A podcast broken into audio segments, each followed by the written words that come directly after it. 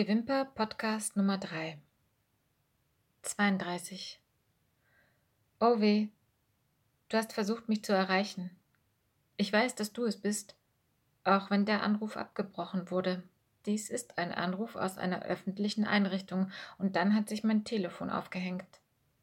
Und wenn ich zurückrufe, sagt das Tonband, dass es nicht möglich ist, diese Nummer anzuwählen. Die Rückverfolgung der Nummer im Netz ergab meine schlimmste Befürchtung. Ich denke, ich weiß, wo du bist, ohne dass du es mir je erklärt hast. Ich weiß nicht, warum du dort sitzt, ich will es nicht wissen. Ich werde dir eine Orange ans Fensterbrett legen, Sonne am Tag und Mond in der Nacht, und hoffen, dass du mich das nächste Mal erreichst. Ich weiß nicht, ob ich etwas tun muss, wenn das Tonband zu Ende gesprochen hat. Vielleicht eine Eins drücken? 35. Was ist passiert? Ich will nichts wissen, weißt du, nur wissen, in welcher Situation du bist. Ruf mich bitte wieder an. Ich habe das Telefon, wenn ich duschen gehe, auf den Waschbeckenrand gelegt, wenn ich koche neben den Herd und so weiter. Als ich in eine Fernbeziehung mit dem depperten Römer, bei ihm liegt der signierte Scardanelli der Königin, er rückt ihn nicht raus, war das ähnlich. Nur, dass das jetzt kein Pläsier ist, sondern Schmerz. Weh? Es muss klappen. Diese einseitige Kommunikation bringt mich um. Schlaf. Verstand. Beschließe, es ist Wochenende. Hoffe Montag von dir zu hören. Bin jede Taube, die du siehst. 40. Oh weh, es wäre der Tag deiner Rückkehr und du rufst an. Es klingt, als wärest du an einem Bahnhof oder Flughafen, du bist klar und sachlich. Zu hören, es tut mir leid, dass du an Tag 1 deine Therapie am BLI abbrechen musstest, weil Blanche. Es ist verrückt, du darfst nicht über die Tat sprechen, was du aber gesagt hast, war, wer dich angezeigt hat. Klingt, als wäre das das eigentliche Vergehen, im Gegensatz zu Blanche. Schreibe auch Xter Xter, sagst du, und Verhandlung, also wieder ein neues Datum für mein Sehnen. Bis bald, ja?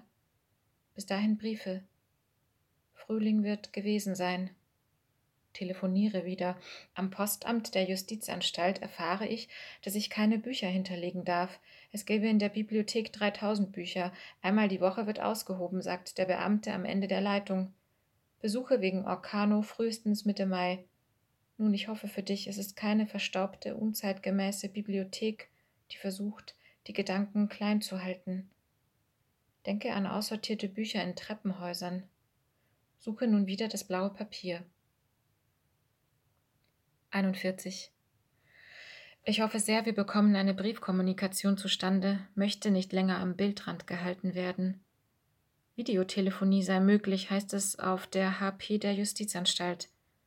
Ich warte deinen Brief ab, welche Möglichkeiten dir offen stehen.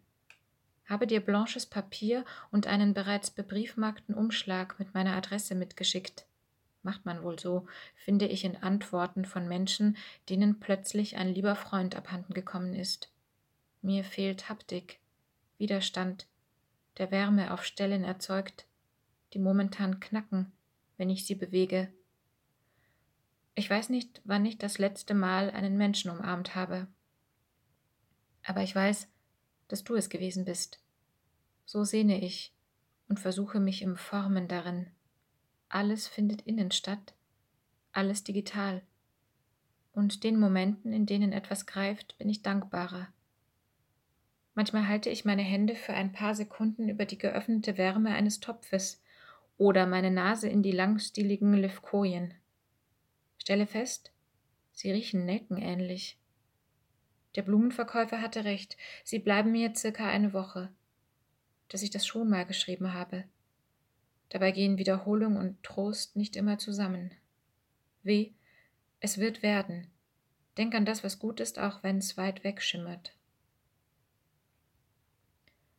47. Tripple um kurz vor elf zum Briefkasten und hoffe jedes Mal, dass unter der Zeitung dein Brief liegt. Heute sind es drei. Kreditkartenabrechnung. Komme nicht davon los, die Miete mit Kreditkarte abzuheben, aufs Konto einzuzahlen und zu überweisen. Blanche ein Werbungsbrief und drunter ein Brief mit meiner Handschrift. an mich adressiert. Es ist der Umschlag, den ich dir bebriefmarkt in deinen Brief gelegt hatte, deine Antwort. Auf der Rückseite dein Name und deine Nummer als Absender. Mir wird warm. Ich freue mich so. Die Kommunikation kennt endlich zwei Enden. Zwei Wochen war der Brief von Tür zu Tür unterwegs. Am 17. hatte ich den Brief an dich aufgegeben und nun halte ich deine Antwort im Aufzug im Arm. Ich öffne noch im Hochfahren und sehe deine Handschrift, die viel ordentlicher als meine, deine Buchstaben und ihr Inhalt geben mir eine Ruhe. Du erzählst, wie alles gekommen ist, ohne dich zu verraten, darfst ja über die Tat nichts von dir geben. Ich sitze am Inseltisch und bin ganz ruhig. Ich tropfe ganz wenig, wie das Rohr im Bad. Es sind Tropfen mit der Wirkung einer Salbe für Stellen, die wehtun und nun bessern. 57. Geständnis. Gestern bin ich dir nahe gegangen, habe mich in einen plötzlichen Spaziergang versetzt, war in Aufruhr und bin von der Insel bis zum Gefängnis gelaufen. Bei uns sagt man laufen zu gehen. Bin einmal ums Karree gegangen, fühlte mich beobachtet, entdeckte eine Kamera auf dem Kopf eines Ampelkastens montiert. Man sieht nur eine Flanke, die Seite des Besuchereingangs, kannte das Bild von einem Netzspaziergang. Ansonsten Gebäude im Gebäude, eingerahmt vom Gericht. Wie lange kann ich's noch? Zwischen Glas und Beton. Und du? Halt durch. 66. Ich dachte mir, was du alles sehen kannst, nicht viel, aber hören wirst du. Die vielen Kirchen, Glocken der Ferne, künden von der Welt, der du dich abhanden genommen hast.